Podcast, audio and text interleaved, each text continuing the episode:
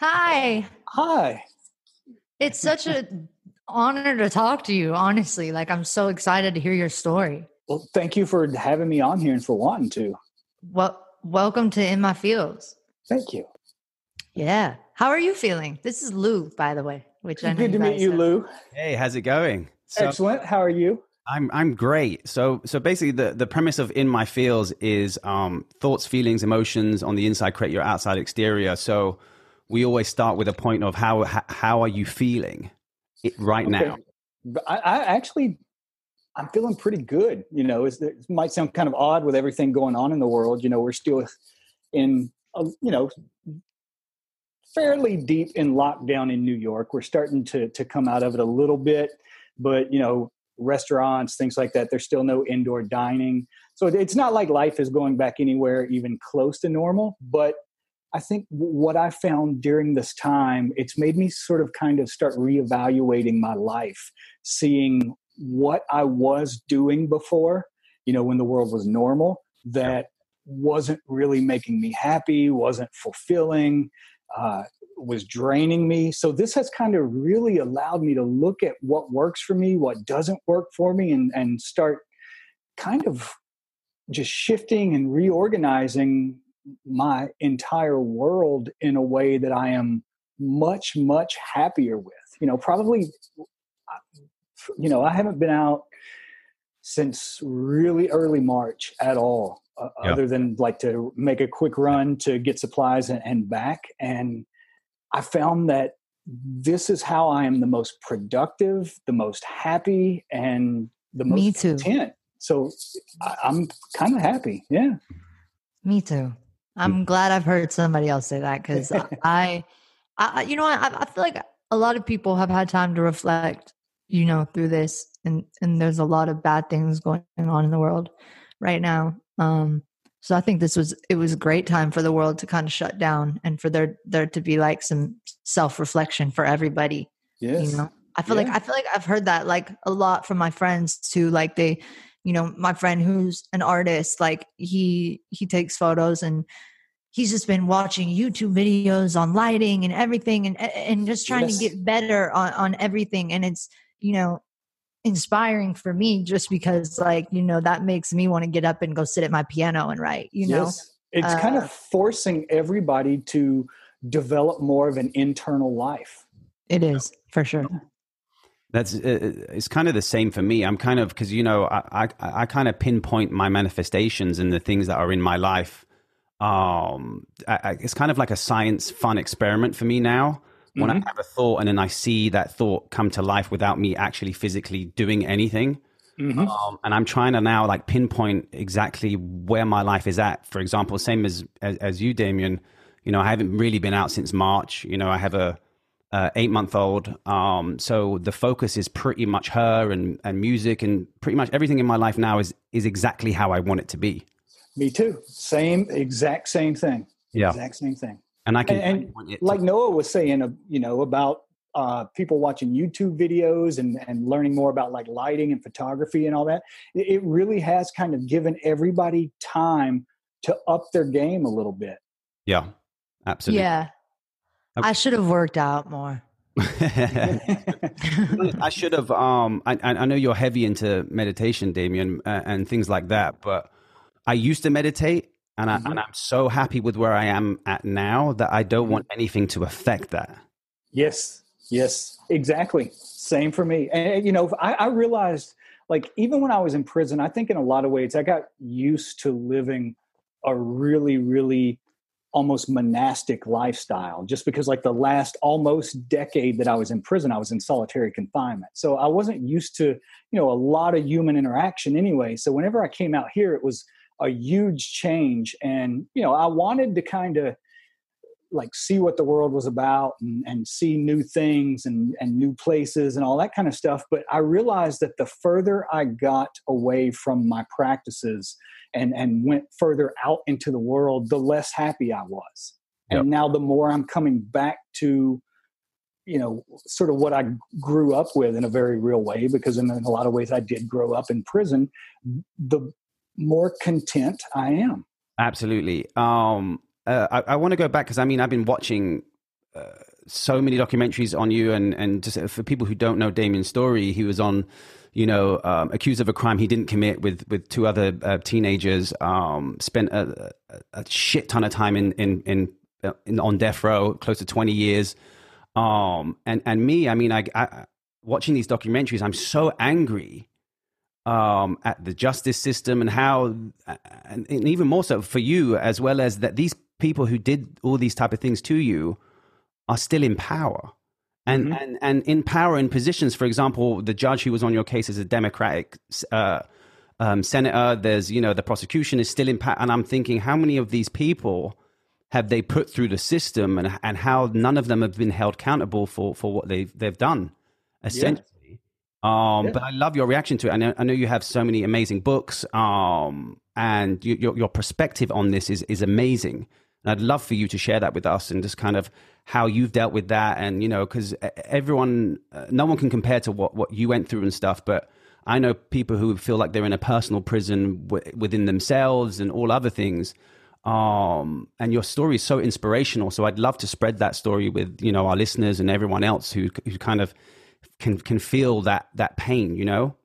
Well, and i'm oh, usually not sorry sorry i'm usually not so quiet but i'm just so excited to hear you talk that i'm just I'm sitting back and I just I, I, I can't wait to hear your story. And you're so inspirational especially you know I, there's a f- major fail in our, the justice system. And you know you're a great example of of of how how fucked up the system is and um it, it's incredible that you're using your experience for people that are probably going to go through that now um and are going through that now um because there's many many many people that are going through that and and um it's amazing that you have had such a positive outcome from it Mm-hmm. Um, and it's amazing that you, you know, immediately, you know, you come in, you you are you're on our podcast here, and you and you immediately made something good of yourself the second that you got out and and you i don't know I, it's just I, have been so intrigued and, and, lou sent me all the documentaries and i've been watching all the documentaries and it, it, you've just inspired me so much so that's why I, if i'm quiet i'm sorry i've just Thank been you. like so no really Thank excited to talk much. to you and um yeah. Yeah. I'm, Thank I'm, you. You know, I actually have not seen the documentaries. Oh, really? Yeah. I, I was going to ask yeah. you. Yeah. Uh, it's one of those things. Well, you know, I, I think about it. Well, it, it, always reminds me of this guy that I knew uh, when I was on death row. Whenever you get close to your execution date, they take you over to what they call the death house, which is where they keep you at like a few days before they're getting ready to kill you. Um, so they take this guy over there and at the last minute, he gets a stay of execution and they bring him back to the prison where I was. And he says, Yeah, when I got over there uh, and they were getting ready to kill me, he said, My whole life flashed before my eyes, but I didn't watch it because it was a rerun.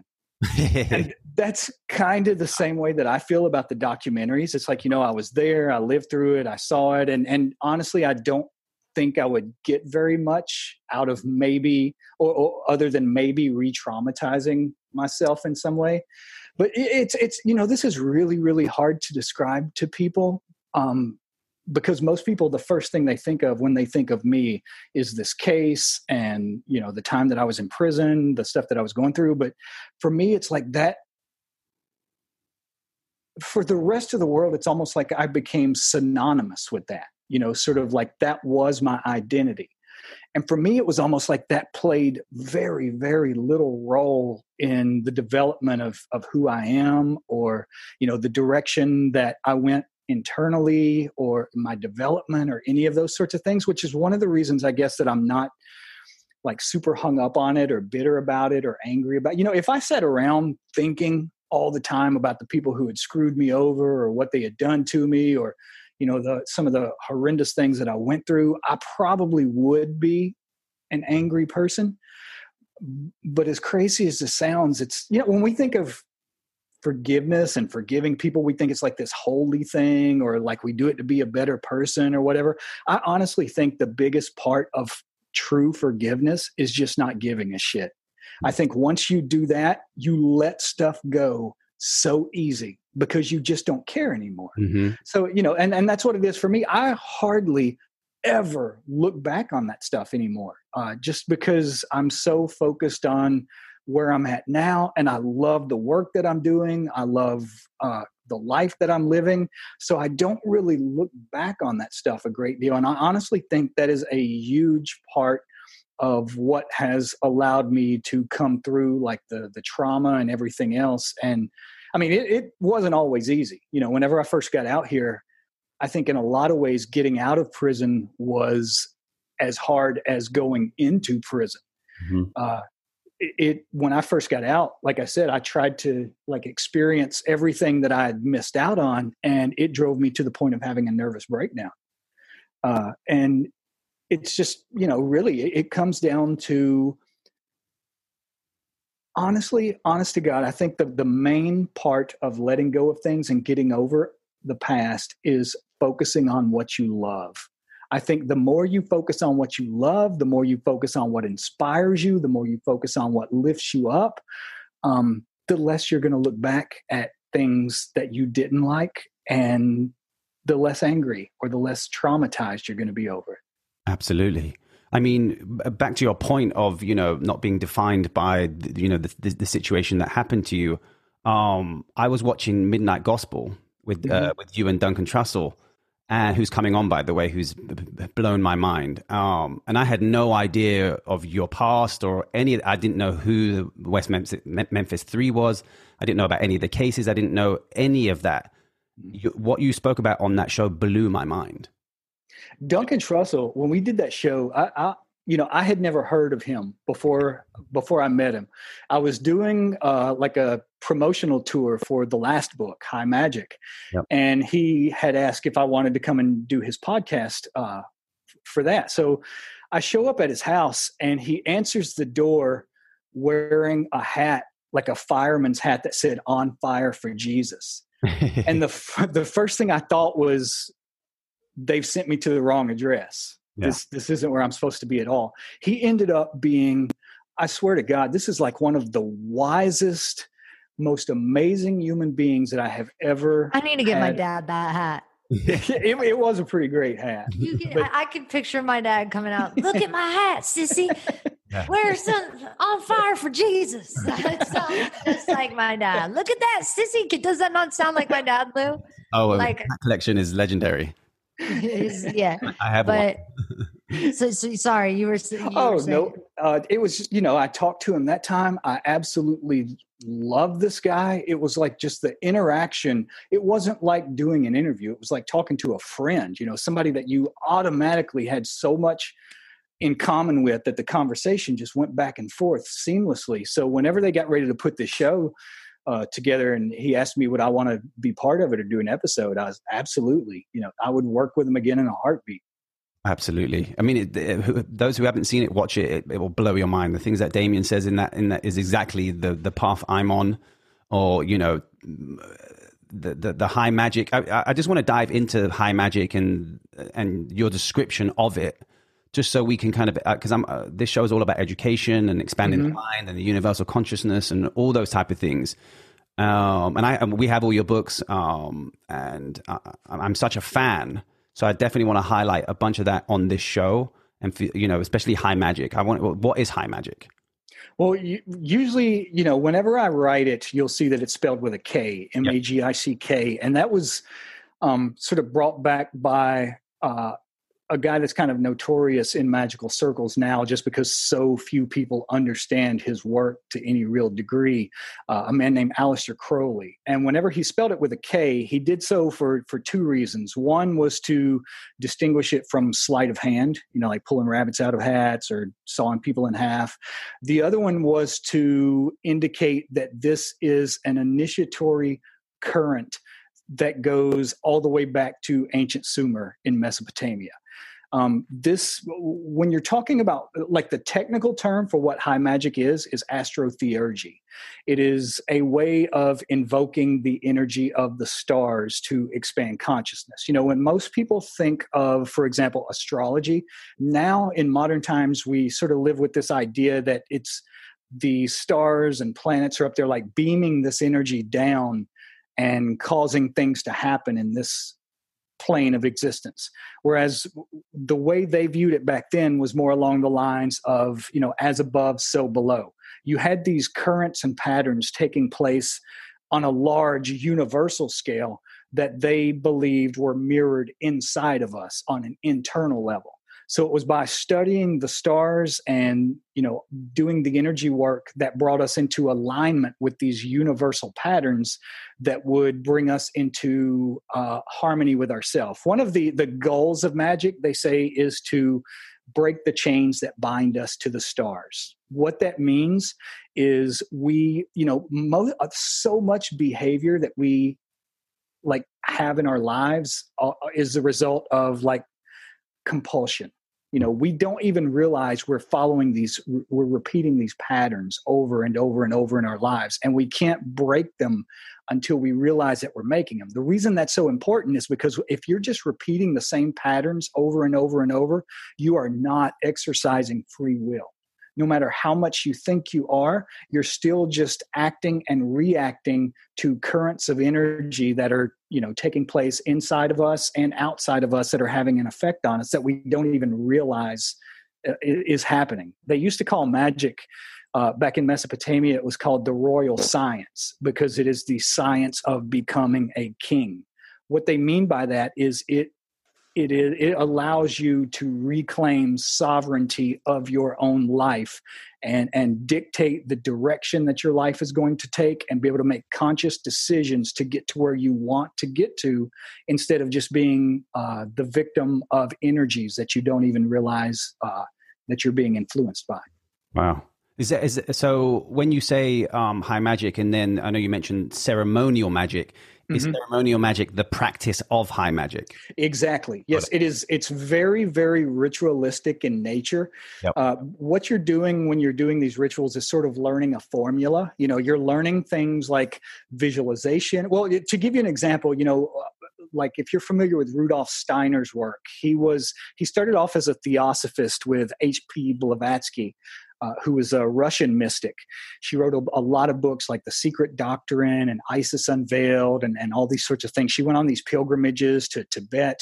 Rudolf Steiner started off in connection with her, but then eventually went off on his own, sort of developed his own philosophy. And he said at one point that one of the reasons that we do these rituals is we are trying to develop internal sensory perception organs that sort of mirror the way our eyes and ears and sense of touch and everything else works in this world. You know, the same way our physical organs allow us to perceive uh, and interact with this world, so do our uh, energetic sensory organs allow us to do that with these other higher levels of reality. The thing is, most people have never used those organs, so they are extremely atrophied a lot of doing these rituals, what you're doing is like calisthenics for your aura and energy system that allow you to perceive other levels of reality than we're used to perceiving. Absolutely. Um, another thing is that, especially with this podcast, I want to, uh, you know, bring the education back to the power that we all possess. If you look at all the, the religious texts and, you know, they all touch up on the same thing of, you know, we're created in God's image, so we are of God, so therefore we we are gods. Yes. So we can we can create a whole environment. Yes. Um, and I don't want to you know go too much into the trial aspect of it, but again, for me as as an experiment, I want to define where the attraction was to this whole situation in your universe to you know for, for first getting arrested and then from mm-hmm. getting prosecuted and then from prosecuted ending up on death row was there an emotion or a feeling in your life back. I mean obviously as teenagers we all have those type of things but the, the link to death and being on death row. I mean you know because you, are someone now who understands that the, the life you have is in your control. Mm-hmm. so obviously as a teenager you don't you, are not aware of that. There's no right. no absolutely tell you that. Um absolutely. and during that time you're obviously manifesting in the now because shit is just happening mm-hmm. so quick. I just want to touch up on the way you felt at that time before trial during trial and then at, at, at prosecution and then being on death row. Well, you know, it's it's kind of strange just because when you're talking about these things like being sentenced to death for something you yeah. didn't even do, you know, you're looking at being executed and you look at the situation and and what you're going through and from the outside world's perspective and and even from my own perspective at the time, you know, when it was first happening, you think this is a horrible fucking situation. I'm in hell is what you think. But what I started to realize more and more over time is that none of this is happening to me. All of this is happening for me. Okay. Every single thing that I went through, as horrible as it seems on the outside, ended up being an incredible blessing in my life. You know, when I was a teenager, I was born into a world where, you know, like for example, my the man who adopted me that I called my father, he could not read or write a single word other than his own name. They had taught him to sign his name so that he could sign his paychecks. You know, he was damned to a life of of hard menial labor. There were no other opportunities open to him. I dropped out of school when I was in ninth grade, and I don't think if you look back through my family tree, you're ever going to find a single person with so much as a as a high school diploma. It was almost like everybody. Let, in, let me be clear. Me too. Me too. Us too. Uh, do you know what? No, I honestly no one has a high school diploma in my family. I, I think the best, the everybody I know that I have the best time with, that I love being around, none of them graduated school. Yeah. I left, like, I left that six. Really?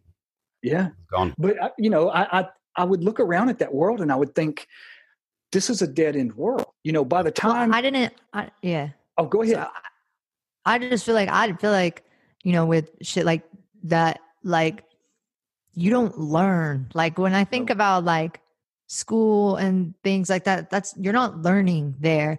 And for somebody to, I remember, you know what? What really hurt my self confidence with school is you write a beautiful paper right in your mm-hmm. head you you you write this incredible paper and you you think that it's the best story ever and just because you may have missed a comma or a period or whatever that is there's a teacher there to tell you that you failed yes yeah and and and and and I understand that you're there and you're learning your grammatics whatever the fuck but there's still someone there to sit and tell you that that beautiful story that you as a child is creating and and and is imagining and is getting the confidence enough to hand it into a teacher for you to be told that you're failing I yes. feel like is wrong. And that's where I don't agree with the schooling system. And I also don't agree that, you know, you go to a school for eight hours a day and then you come home and you're given the same amount of work that you've done all day in school. And it gives no child a time to, to develop, be, uh, yes. develop, to be yes. a child, to, yes. you know, and that was one of the reasons I was homeschooled because like I'd get home and my mom was like, I don't, I don't know how to do this. The fuck, like, you know what yeah. I mean? Like, yes. I had teachers telling me that I was failing, but I wasn't because I go back and you know what? I, it's weird. I found, I found a, I found a box full of all my old papers, mm-hmm. right? And I was such a creative kid, but there were so many fails on there, and I read them back, and I was like, wow, I was really inspired. Like that's not a fail, like yes. you know, and that's yes. that's that's why none of my the rest of my family, you know, really has much more than a high school diploma because, yes. and some of them don't because you know like that that that's not learning. What i've no, learned is real shit. Yeah. What, mm-hmm. what, i'm learning right now is talking to you what i'm learning is it, is is meeting Lou. What mm-hmm. I'm learning is is universal things, and yes. that's that's when you come into play. And like yes. you know, I've had a lot of situations where I needed to use my my brain. I didn't need to go back and think about what I read in a textbook. I needed to use my brain. What's going to get me out of this situation? What mm-hmm. you know, that you gotta you gotta learn to trust you, not a textbook. Yes, and, and and that's that's something that you know. I think also you know you you're learning about so much history, but you're not learning about what's happening right now. Mm-hmm. You're not mm-hmm. in school learning about the racism that's happening right now. Yes. Wow. I did not learn in school about the KKK. I didn't, and, and and you could. And this is something that we should grow up knowing. And that's why we're having the issues that we have right now. And then I could, I'm sorry that I'm going on this rant about school, but we started talking about it, and it's just like you're you know i i love that about your family you know i've been sitting here every word that you're saying i've been i've been sitting here like this is the coolest guy that i've ever really like spoke like this is so Thank cool. And you. i'll shut up there but it's it's there's things you know that they're they're they're not they don't want us to learn you know they're they're dumbing us down in a way. Yes that, that's i would agree with that 100% you know it, when i was a kid they would teach us things for example like you know during the time of columbus people thought the world was flat mm-hmm. and that that if you sailed too far you would sail off of the edge of it it takes like five minutes of research to realize that is not true that people have known the world was round since ancient greece. You know you can even find textbooks during that time period still to this day that show that they knew the world was round. But in, in school they're telling us these people thought the world was flat you're going to sail off into sea monsters and all that sort of thing but I, you know, I would look at that, like my family and like the world of poverty that I was born into, and and I would look around me and I would think, there's got to be something better than this. There's got to be something higher than this, something more meaningful, something more beautiful. But I didn't know what it was because I had never seen it. You know, it's like they say, like in the tattoo world, they'll say that most people, when they come in to get tattoos, can only ask for what they've already seen because you know if they haven't seen it then a lot of times they don't have a way of envisioning something that hasn't already crossed their path before. And that's kind of where i was stuck at in life just from being born into that world of poverty and illiteracy and everything else. Going to death row was what freed me from that world strangely enough. Mm-hmm. You think? It, I mean, again, because uh, again, bringing the awareness back to the attraction. Because I, I, this is my belief is is everything in your life is you. Uh, mm-hmm. you know, from the finite de- detail, even you know the way you look, the way you you know everything on the outs, because you you you've never seen yourself with your own eyeballs. Right. It's a reflection of you, so you see the idea of you that you've created inside yourself. Right. That's why you don't see the way people see you. Mm-hmm. You know, does that not drive you crazy sometimes when you think about it? Yeah, like just real talk, real quick. Like, have you like? Does it not drive you insane sometimes? like, I just want to see myself from a third person. Like, I just want to be across the room and know what I'm doing. Like, does that not drive you fucking nuts? I think about this pretty frequently, actually. Yeah. That I can't actually see myself, and I'll like it freaks me out but again, because that's because we, you know, all these insecurities we have and all, the, all these things, the image that we project out. So that's the reflection that you're seeing. Mm-hmm. As I always tell Noah on the, the you know, I, I drop it every podcast is the uniqueness, you know, factually there's only you know one of damien one of noah one of myself i'm not talking about alternate realities i'm talking about us right now mm-hmm. there's only one of us in the whole entire universe which makes us the, the most unique things that has ever existed or has ever yes. existed in this lifetime um, so I, I, know you understand the kind of the manifestations of it, and I and I just want to dive in fully on the feeling. Um, and if you can pinpoint now whether it's you know an emotion or thought, or obviously everything was happening to you in the now, then with you being on death row, was there any, any inclination of when you were a teenager about death, or any kind of attraction to it, or you know, I know you. Um, uh, uh there, there, was a, a, quote that you did um, during the trial um, I don't know if you know this, Noah, but um, Damien took the stand. And as a teenager, and I was like, this young teenager is so fucking woke. He, the questions he was answering from the prosecution and everyone else, for example, they were talking about the Wicca religion. Um, and they were saying, you know, well, you know, it's the devil's work. You know, you follow a female god. And he said, and Damien says, I don't want to quote you, but he says, um, I do follow the female god because we're all God's children and men can't have children. So therefore, it has to be a woman. And I was like, holy shit, that just blew my mind. So I'd, I'd just love to, for you to elaborate on like your feelings at the time and just to, so I, for my own studies that I can pinpoint the actual, you know, you know. Honestly, I think at the time I was probably honest to God. So like people who see the documentaries or, or yep. footage of the trials back then, they always say you were so calm. And, and what I try to tell them is I wasn't calm what you're looking at is shock. Yeah. You know what you, what you're looking at is somebody who is in the midst of severe trauma, and it just. I was going to ask: is is that is was that just straight fear? That's what was, it was. That That's a, it was, Was that- terror. Yes. Absolute terror. I, I can't imagine. That's exactly what it was. I, you know, I, I've one of the things that I learned when you're talking about manifestation, due to due to that time period in my life and the way things happened Like I said, looking back in hindsight, now I look at it as nothing happened to me; everything Yep. was happening for me. That this was a path that the universe put before me to give me the life that I wanted to have. I didn't know that at the time. I saw it as my life coming to an end. Mhm. I didn't realize that it was just starting, that this is the doorway to the life that you want to live, to something more meaningful. And that's why you're the coolest guy I've ever met. Cy- cyberly.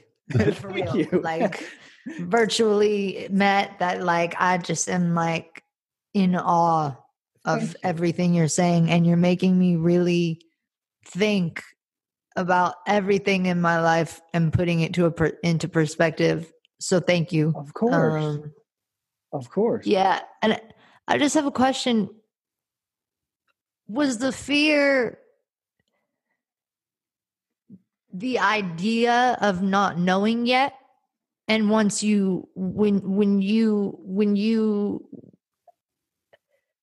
you're on a stand and you're you're knowing you're about to go to prison for something you didn't commit? Was this was the fear of going into prison rel- compared to living in prison and and being there for almost 20 years was that fear did that fear did you did you experience that fear? Did you did was there a, a time there that you know you were like this is why i felt what i felt on the stands. Like this is like what was it did, was there ever a time where you felt almost normal there because you had spent so much time there where that Yeah. almost became a norm normal reality or was it like did. did you have to go through a lot of scary things for that to become a normal process and for that to become you know your way of like finding peace or, or whatever it was that you i'm sure you got into a routine it, mm-hmm. i'm i'm not sure Yeah. but i'm yes. guessing that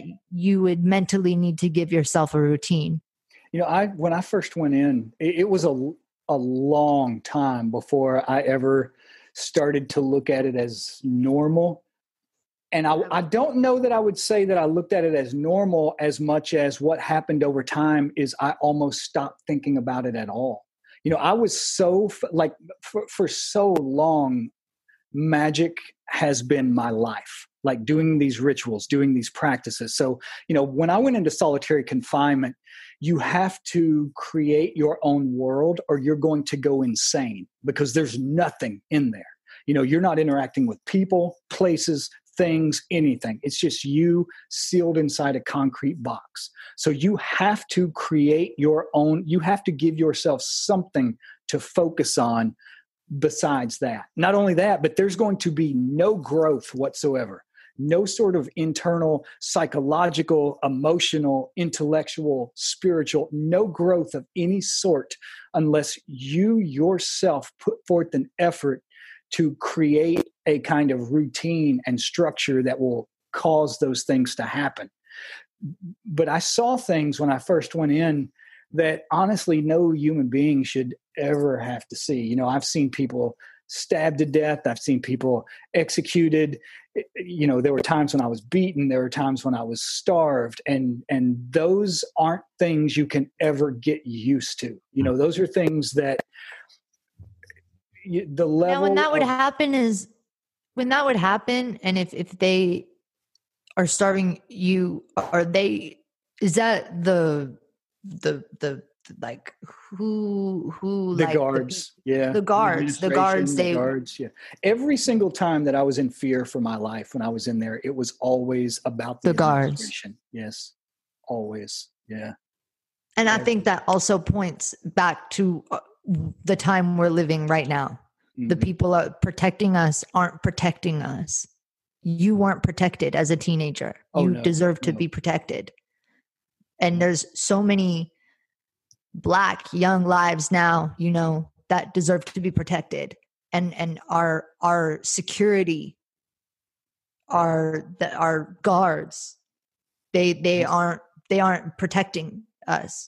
Yeah. And the fact that there were guards in there, you know, that's that's their job to take care of you, to make you safe while they're in there and and they they abuse you. They they don't they don't usually see it that way. They don't see like it's their job to take care of you. They see it as it's I mean, they would do things for example like uh they used to have like a jar that the guards would put money in. So whenever an, an, execution was about to take place, they would actually have like tailgate parties sometimes where they would have barbecues whenever these executions were taking place. They looked at it as almost like a, you know, a Super Bowl party.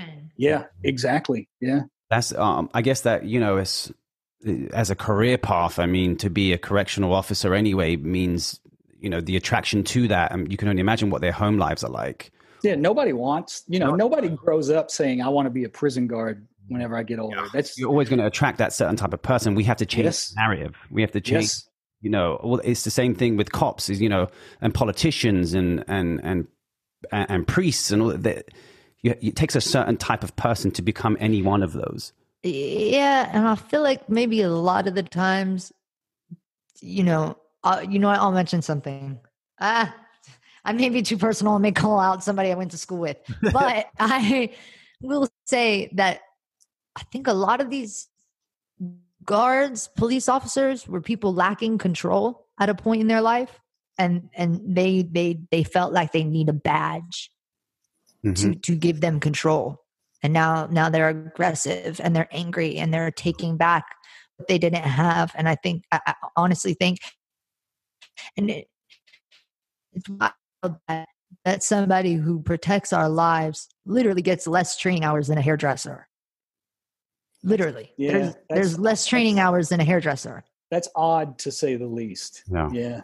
You know what it is, Noah? Is uh, I mean, speak. It's men. It blew my mind. It's just men. I mean, men and these egos and these these and pretty much watching your case, Damien, is, is no one wanted to admit the the the mistake. Oh, absolutely. No one owns up to the mistakes. Man in jail. No one wanted to just be like, you know what, we fucked up. We did this. We did that, and it, eh, eh, and it went to a point that where even towards the end, when you you know when you were exonerated and they let you guys go, they still had to have something just yes. to say and and you know no one's been caught for the, for the actual no one like the if they would have done their actual job none of this would have happened oh and it's eh, you know it's not even like like just negligence or neglect. It was in in our case it was an active attempt to not find the person who did it because then they knew they would have to admit they made it. Even to this day yeah. we are still struggling you know like dna testing has come a long way since since 93 whenever i was arrested and even since 2011 since i got out. They can do kinds of DNA testing now that they could not even do in 2011. So we've still, even to this day, been fighting to get the state to do more DNA testing to show who actually committed these murders. And they have fought us every step of the way to keep DNA testing from being done. You know, people, we have the technology to do so much shit that they don't want us to be able to do. Yes. How were the fucking pyramids built? like for real like we have technology that like has not been like the, like and then they don't want us to have it. No. It's i i mean it's a, a perfect example is and you know i did some research in you know the state of arkansas the it's the one of the last remaining states where the prosecution controls the crime lab. So that means you know yes. if you've committed a crime the defense has no control over the crime lab. It's, it's the people who have accused yes. you of crime and trying to get you in jail, which is fucking insane to me. And, and, to this day, there has never been a person exonerated from death row in Arkansas. Which never. is which is which is them just trying to say that there is no, no one makes mistakes. With mm-hmm. humans, everyone makes mistakes. The the justice system is, makes mistakes. Everything makes mistakes. Um, and I just I, I want to touch up on just some facts that you know just to educate people. I mean, even the the medical assistant examiner um, wasn't even board certified, who was giving evidence against Damien to convict him of this heinous crime, and it just blows my mind.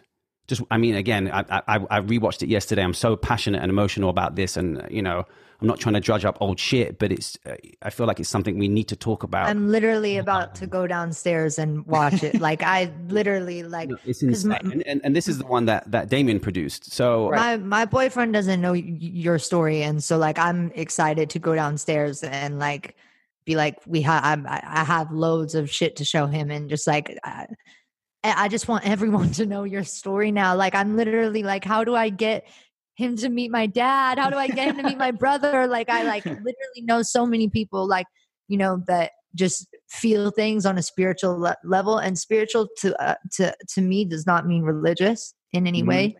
Um that just connect and like I literally just through the computer and you know Lou and I from the day I met him when I met Lou I was uh, very close to suicidal and and um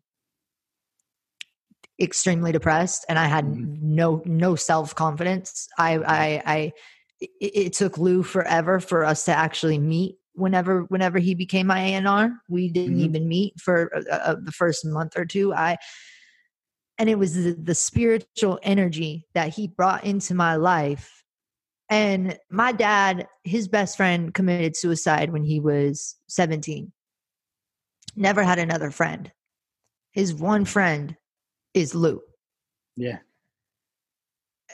Eh, he has people, not really. He doesn't call people, he doesn't text people. Eh, he doesn't have that kind of friend, but the one person that I've ever gotten him to go over to somebody's house and talk to is Lou.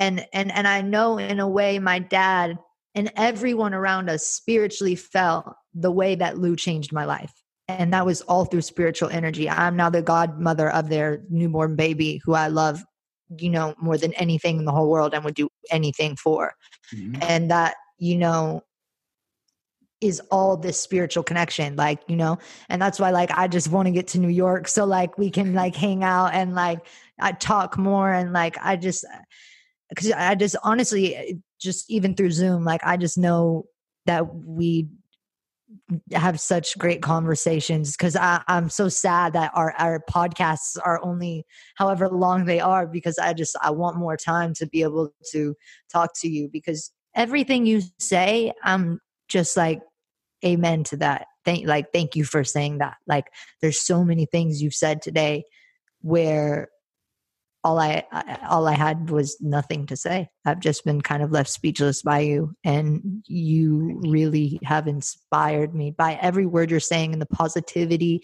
and the hope and the change that it had on your life, turning you into the person you are now, inspiring me, inspiring Lou, inspiring thousands of people. That you know, I think it's weird you know being public people when when mm-hmm. you inspire somebody and you've never met them it's kind of mm-hmm. it's kind of a weird thing and it's but it's cool um and it's beautiful that you've been able to do that and i look at, just every time i hear you talk about that you know you weren't going through it personally it was it was happening for you like mm-hmm. it wasn't happening to you it was happening for you and the fact that you say that, like, there's been so many times that I've almost just started crying right now because hearing you say that, like, there's so much faith and and hope in that.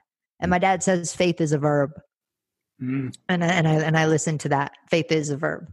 And faith again doesn't have to do with religion or anything. And I and I always, you know, talk about things spiritually and I always remind people that I'm not tying this to a religion, you know. Mm-hmm. But genuinely from the bottom of my heart.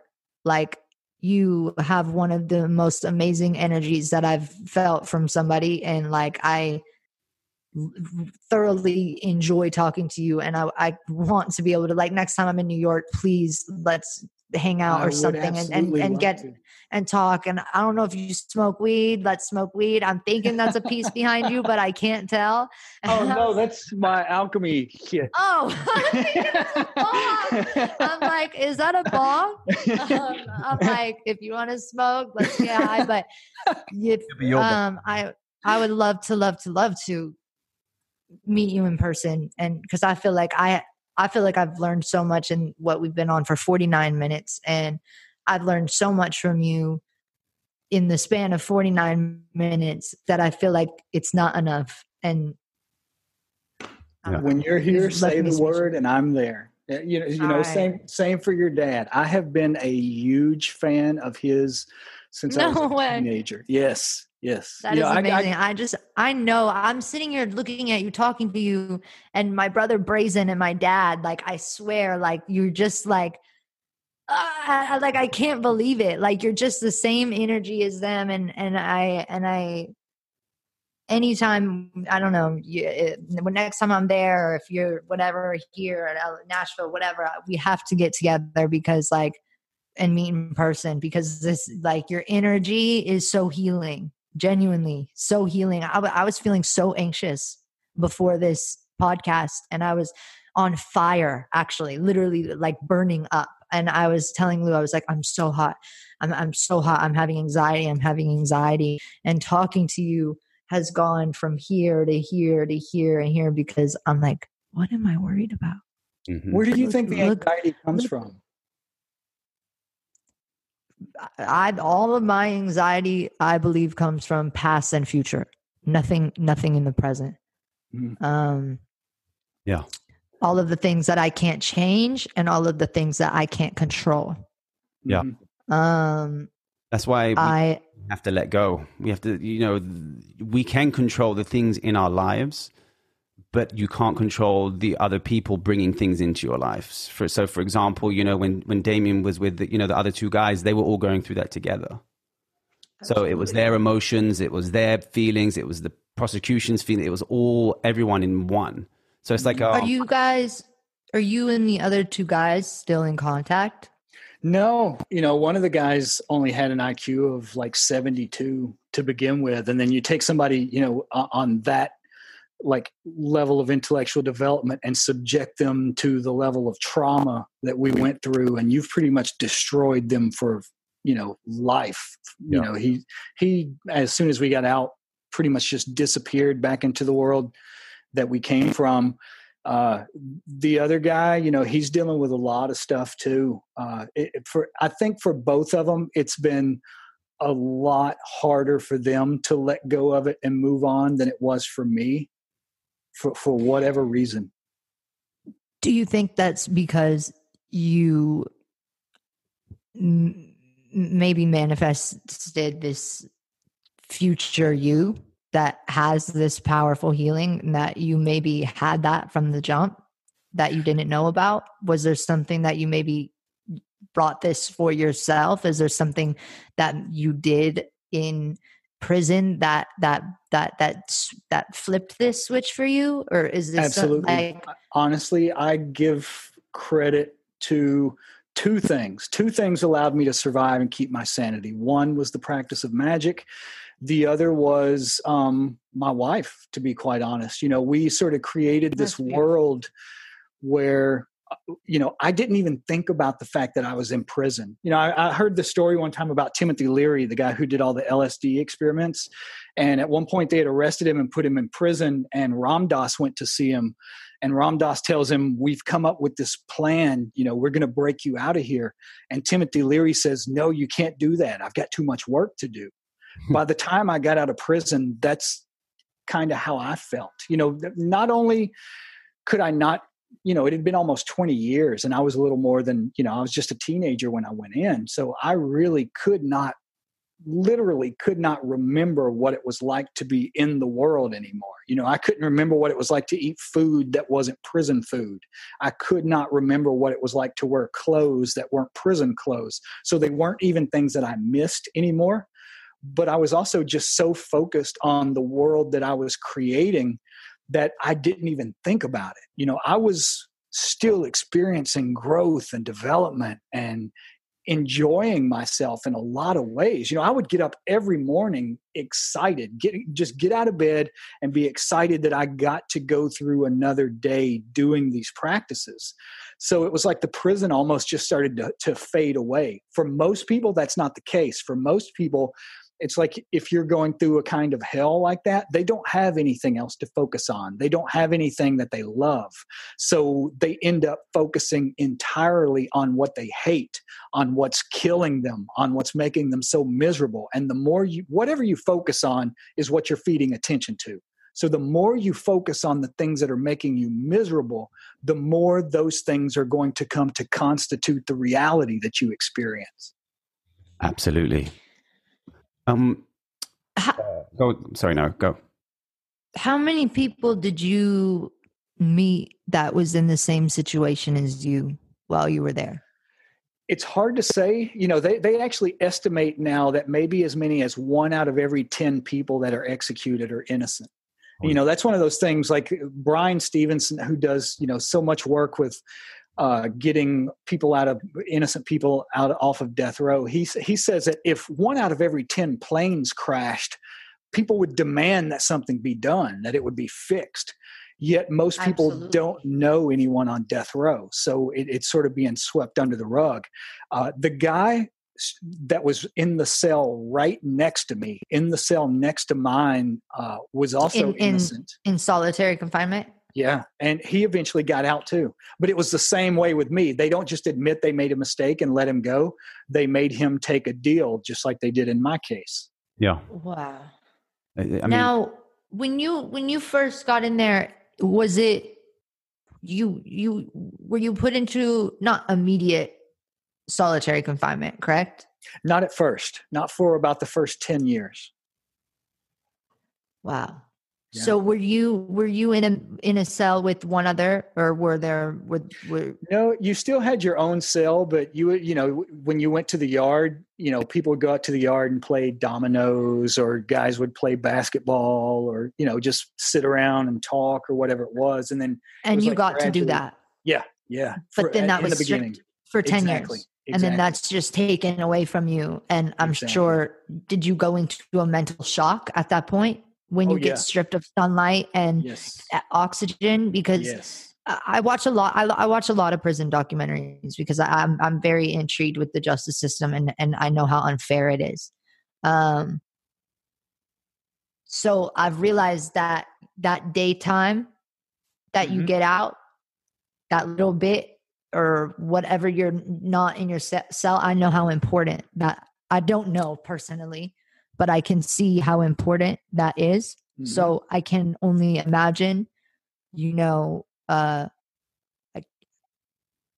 just being stripped of sunlight one day. Mm-hmm. Yes. If uh, people really are interested in, you know, I saw a documentary. It's probably the most realistic documentary that I have ever seen about prison. It was uh, narrated by Danny Trejo, and I can't remember exactly what it was called. It was I'm, called I'm something like something like uh, how to survive prison or or you know what to do if you find it was i can't remember the exact danny name trejo. of it but danny trejo was the narrator it was the most realistic i mean it when i was watching it i at, at, in the beginning i almost even turned it off because it it is so vivid. I mean, it brings back the feeling of being in prison when you're watching it.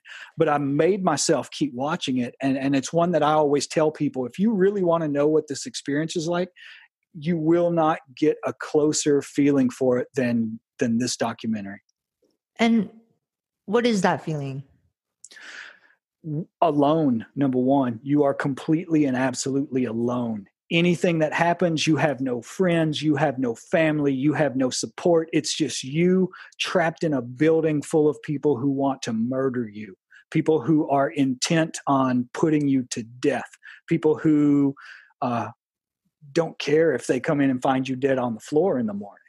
So you you know that there's no help coming from the outside world. Wow, that's insane. Um, I, I, I just want to touch up on because I know you've brought up uh, a section on good karma. Mm-hmm. I'd love for you to elaborate on, on good karma and your experiences with it, and because I think you break it down so so amazingly that I'd just love to hear it. Well, you are it, a great example. Thank you. Of good karma. You know, it's. I, I, think Duncan Trussell had actually asked me that one time. You know, when we were talking about uh, just he said, "Would you look back? Would you say that it was good karma mm-hmm. that you went to prison?" And I, like I said, I didn't see it that way at the time. At the time, I was just scared. I was traumatized. I was going through hell. I was in fear.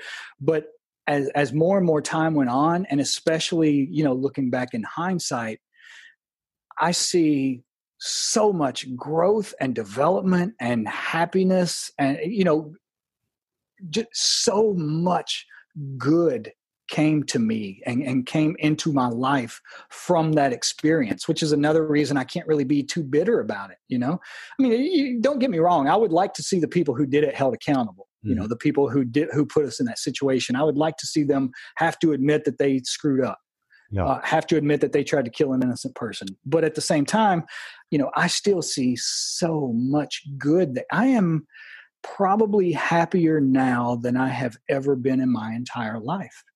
Wow. So for me, I it, love hearing people say they're happy. That me makes too. me happy. Yeah. I love hearing that you're happy.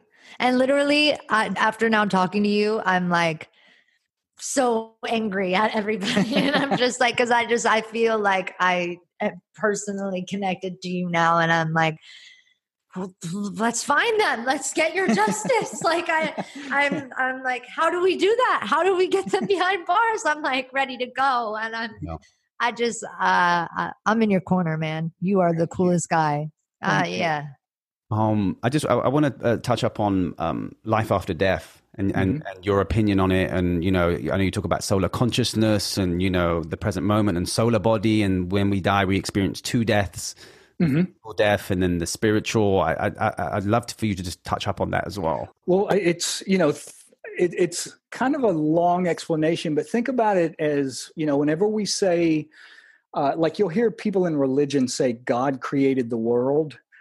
When, when, if we're thinking about it from the perspective of ceremonial magic, that means something entirely different from when religious people say that. You know, they usually mean it as in you have this intelligence that created something and at the end of the process it's almost like an artist that makes a painting or a sculpture or something where at the end of the process you've got the artist and you've got the piece they created and they're two separate things when we say that God created the world, it means something more along the lines of you have this infinite intelligence this source of energy that lies outside the domain or outside the boundaries of time and space. You know, it has no boundaries, no qualities, no characteristics. It is just infinite energy.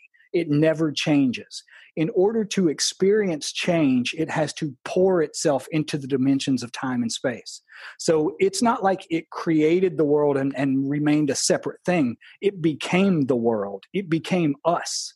We are God mm-hmm. part of what magic does is erodes the little I, the ego, whatever you want to call it, and allows you to experience from a first hand perspective that you are the consciousness which is looking out through the eyes of every man, woman, and child in this world. You know, it's like when Jesus says, Whatever you do to other people, you're doing to me. He didn't mean that as a metaphor, he meant that literally. When you do something to someone else, you are literally doing it to you they are you just experiencing itself from a slightly different perspective or vantage or viewpoint. So whenever we die, usually, you know, the way we look at it in magic is when the we go through two deaths. The first is when the physical body dies. The second is when, like, the astral or etheric or energetic body begins to unravel. Whenever that happens, you're left with just this core uh, seed of divine energy that there's no personality or anything to it merges back with that source sort of goes into this kind of cosmic washing machine and the energy gets recycled you know it gets put into other things. So part of what we're doing in magic and, and, and not just in magic you know they do this in tibetan buddhism they do this in alchemy uh, like in, in the highest practices of tibetan buddhism they call it uh, building the rainbow body in alchemy they call it building the solar body. In in magic we usually call it the light body. But what you are doing is uh, constructing kind of an energetic body that maintains your consciousness after the death of the physical body so that you never you don't merge back into source. You maintain you remain an individual consciousness and, and, can continue to act and grow and develop uh, you know they say one of the ultimate goals of magic is to be able to create your own world and dwell within it so that's that's part of, of what that is that we're doing after death okay that, that sounds like life yes, that's that's exactly it. When in life we are doing it in the physical realm of reality. Yeah. Exactly, we are creating our own world. Yep. Yeah. Have you ever read any um, any of the Seth books? The I haven't. I've heard a lot of people talk about them, but I haven't read any. You should. I mean, this every. I mean, we had uh, uh, a sleep scientist on Matthew Walker the other day, who which blew my mind too. Um, and everything he was saying as a scientist Seth was saying as a spiritual speaker, because mm-hmm. you know those who don't know Seth is a is a an entity or you know a spirit form speaking through a woman, and her husband writes down everything he says, and he talks about why we sleep spiritually, and he also talks about you know the the, the death and when we die. For example, if you believe that you're going to be condemned by God when you die, as when you die, you see the the con, you mm-hmm. see that type of stuff. Yes, absolutely. And, um, you know, I believe when you, I don't know what I believe when I die, but you know, f- what, where I'm at now is, I believe, when I die, as Seth says, is everything you, you for example, manifestation. Every everything you think about in life is exactly how it is in death. Mm-hmm. So the same education, the same rules apply. What you believe in death is what happens in death. Yes. See, but Just, my biggest fear yes. is death. So why? Like, why? Yeah. Like, what is it about it that causes you to have fear? I'm very close with my mom. And so I'm very afraid of that disappearing. So mm-hmm. my my my fear is any any death, honestly, like my death or anyone's death. That's something I think of frequently when I have bad dreams. They're of like, you know, like me being in the house, someone trying to kill me. Like mm-hmm. that's my biggest fear really is like death. And I think because I actually know somebody, her name is Mary Hensley, if you want to look her up. Um, and she actually got into a car crash and she died. And she saw herself from bird's eye view.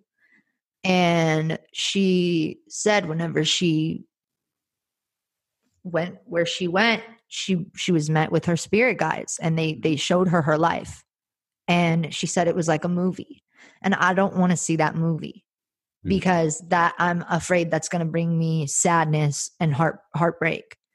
Like I don't want to see that that that makes me sad to even imagine.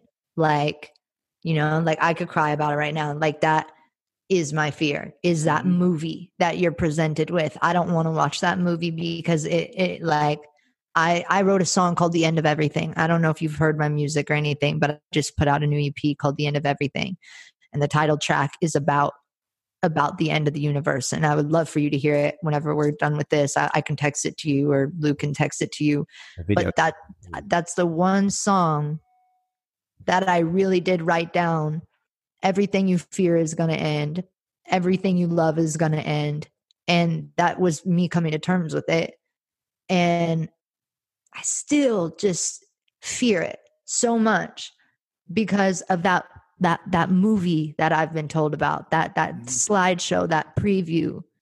I don't want to feel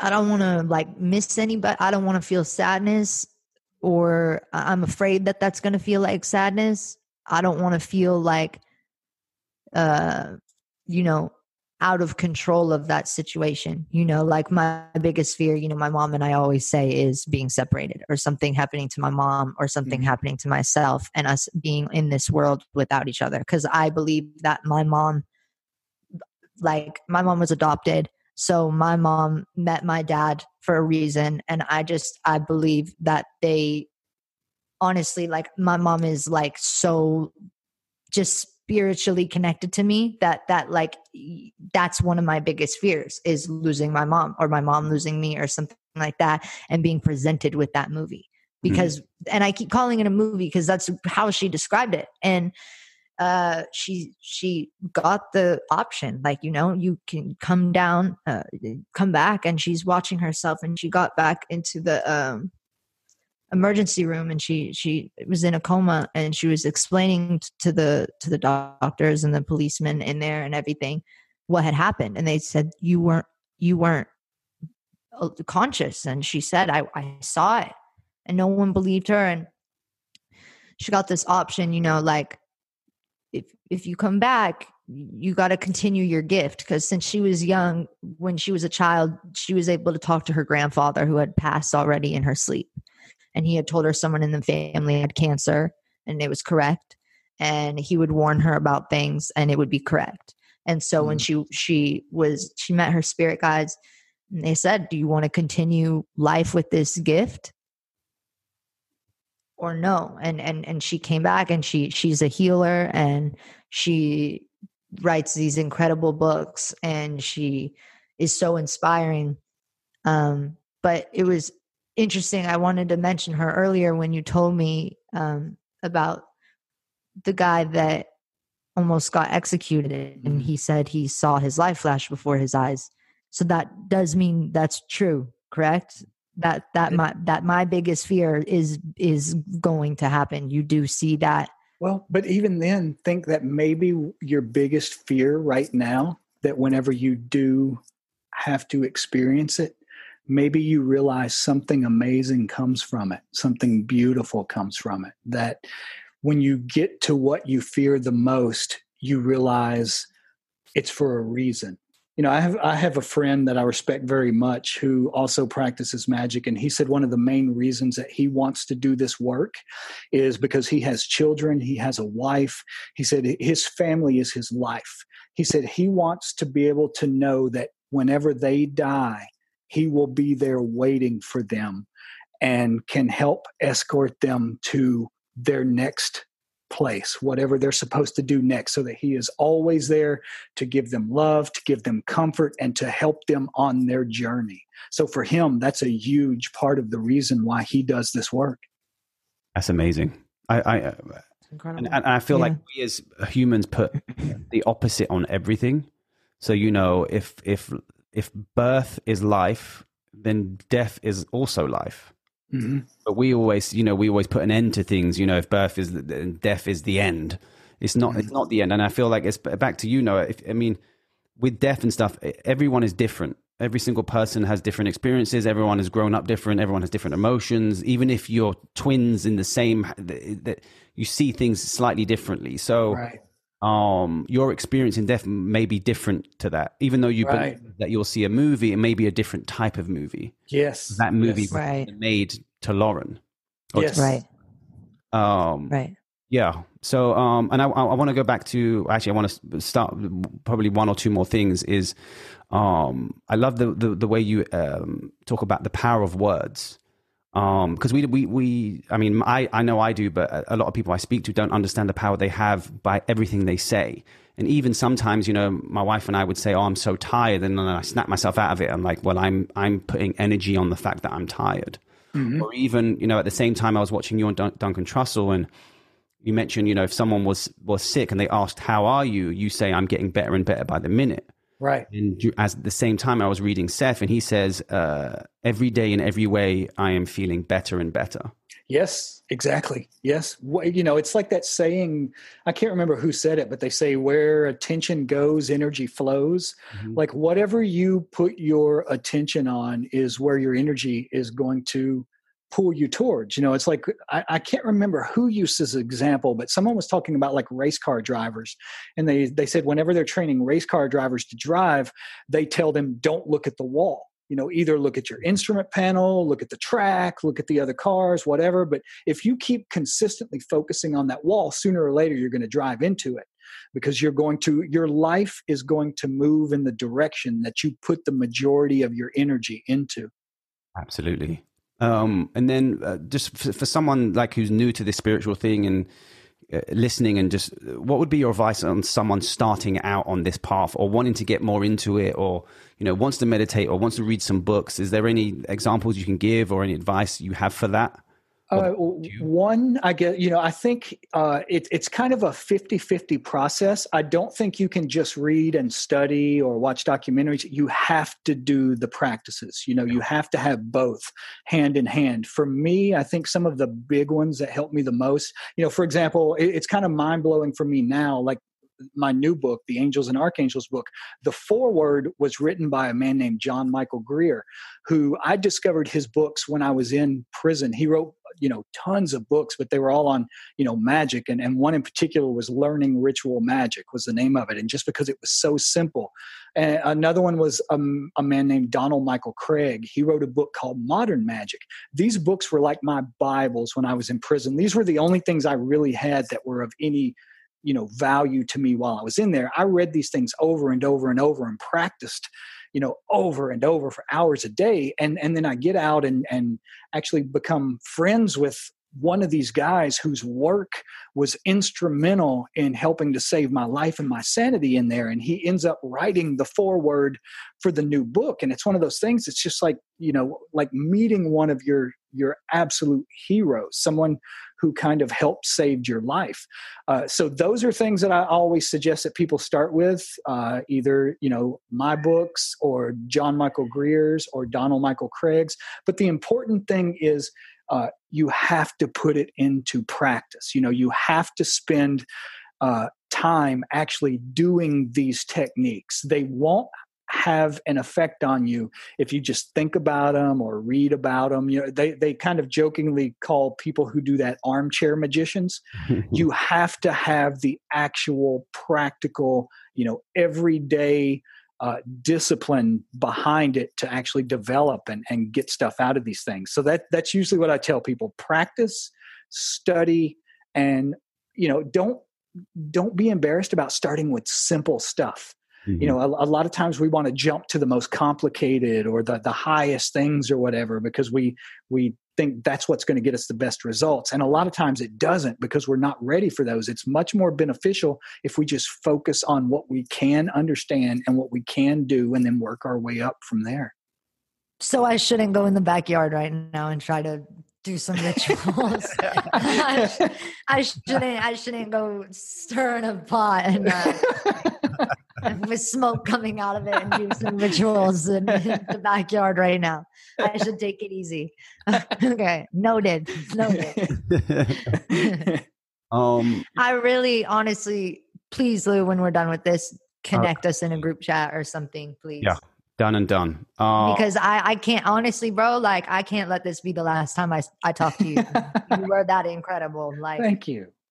No, we'll, absolutely, we'll have Damien back on, and, and please, everyone, go check out the books. They're amazing. I'm actually reading your, you know, Life After Death right now, and the first chapter is just like, because it's been a while since I've actually read anything. Mine is on its way. My book. Well, uh, but Damien sent you Angels and Archangels. Yeah, yeah, yeah. But I'm, I'm, I'm gonna, I'm gonna read that like the second it gets there, and I yeah. just like Ah, I'm like waiting for the pack. Beginning. So I'm like, uh, you know, life after death is the, the, the, initial, and then I'm going in order of the, of, of the way you've written them. Because if I go for the new one. I'll miss out on all the, the, the education of. So I, actually, I should I wrote, read it in order.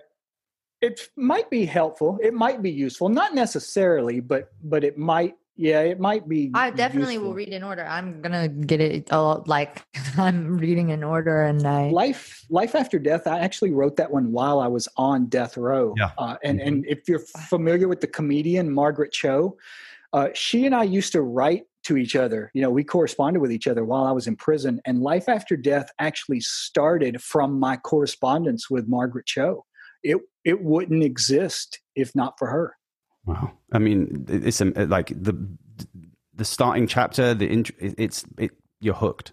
And it's been, as I was saying, it's been a while since I've actually listened to an autobiography or any, or sorry, read an autobiography or any of these type of books because I'm just straight spiritual books. The Seth Speaks, the mm-hmm. Osho's, all those type of yes, guys, you know. Um, but your stuff is is is fully up there.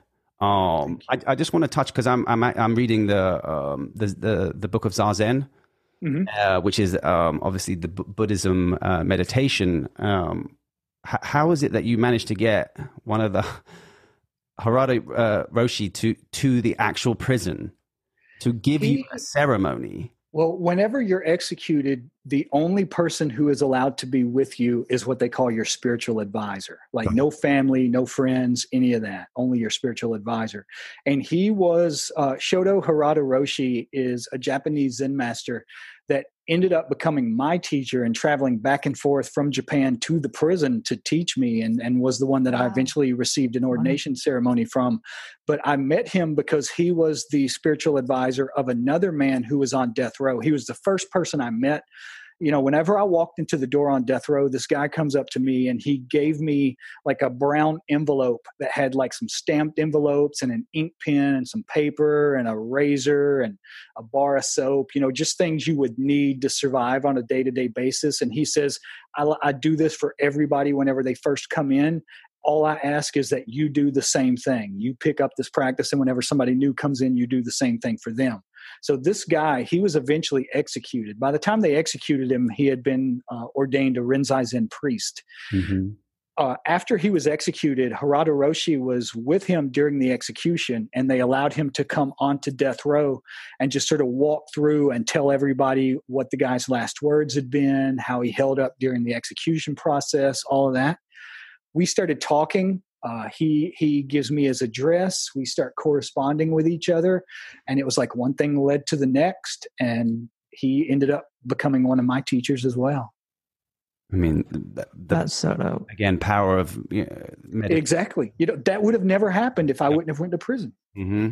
I mean, being confined, but then I mean, if if anyone who knows is one of the biggest spiritual Buddhism teachers of pretty much of all time partly. Um, and it's again, I'm reading your autobiography, and and that's the first thing that comes up. And I'm as I when I go for a run, I'm listening to zazen meditation.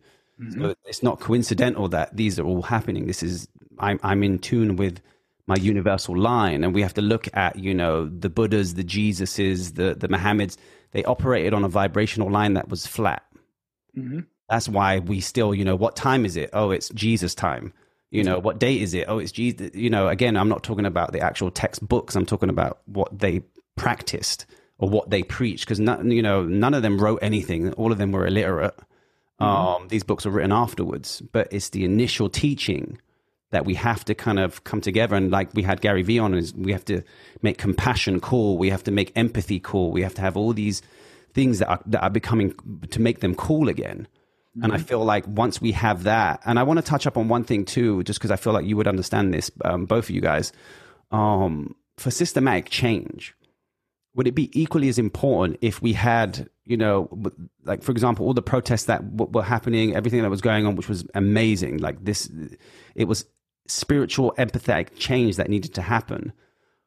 Now, if we took 10 minutes from all of those people and meditated on one thing that we wanted to change, and that one focus was that meditation, how powerful do you think that would be? Oh, incredibly powerful. There have been people. I can't remember who if it was. It was the if it was the transcendental people or somebody actually did experiments where they would get a lot of people together and they would try to focus on one thing going on in the world. You know, like one one place that was war torn, or one place where genocides were taking place, and they would get people to focus on that place on sending an energy or, or sending energy to those people. And they showed that the more uh, they they you know came up with all these graphs and charts and did this in a really really took a really scientific approach to doing this like mapping it all out. And, and they actually showed that the more you got people to do that the more things like crime and violence would start to drop in sort of like in connection with how much of that was happening Wow. Another thing they showed though is it doesn't even necessarily have to be like a large group of people. They said if you had like one or two people that had been doing these practices for like years and years, you know, like a master, that it would have the same effect as getting like a hundred people together who were just just starting to do it just then. Wow, that's amazing. Mm-hmm. Um, I, th- I think, but we, we should end. I've, it. I've learned more in, in, like the past hour and a half and in my whole lifespan. So I, I'm retiring now, and um, and uh, yeah, that you really are such a special human being. Thank you for being on our podcast. So are you. I, Thank you for having me.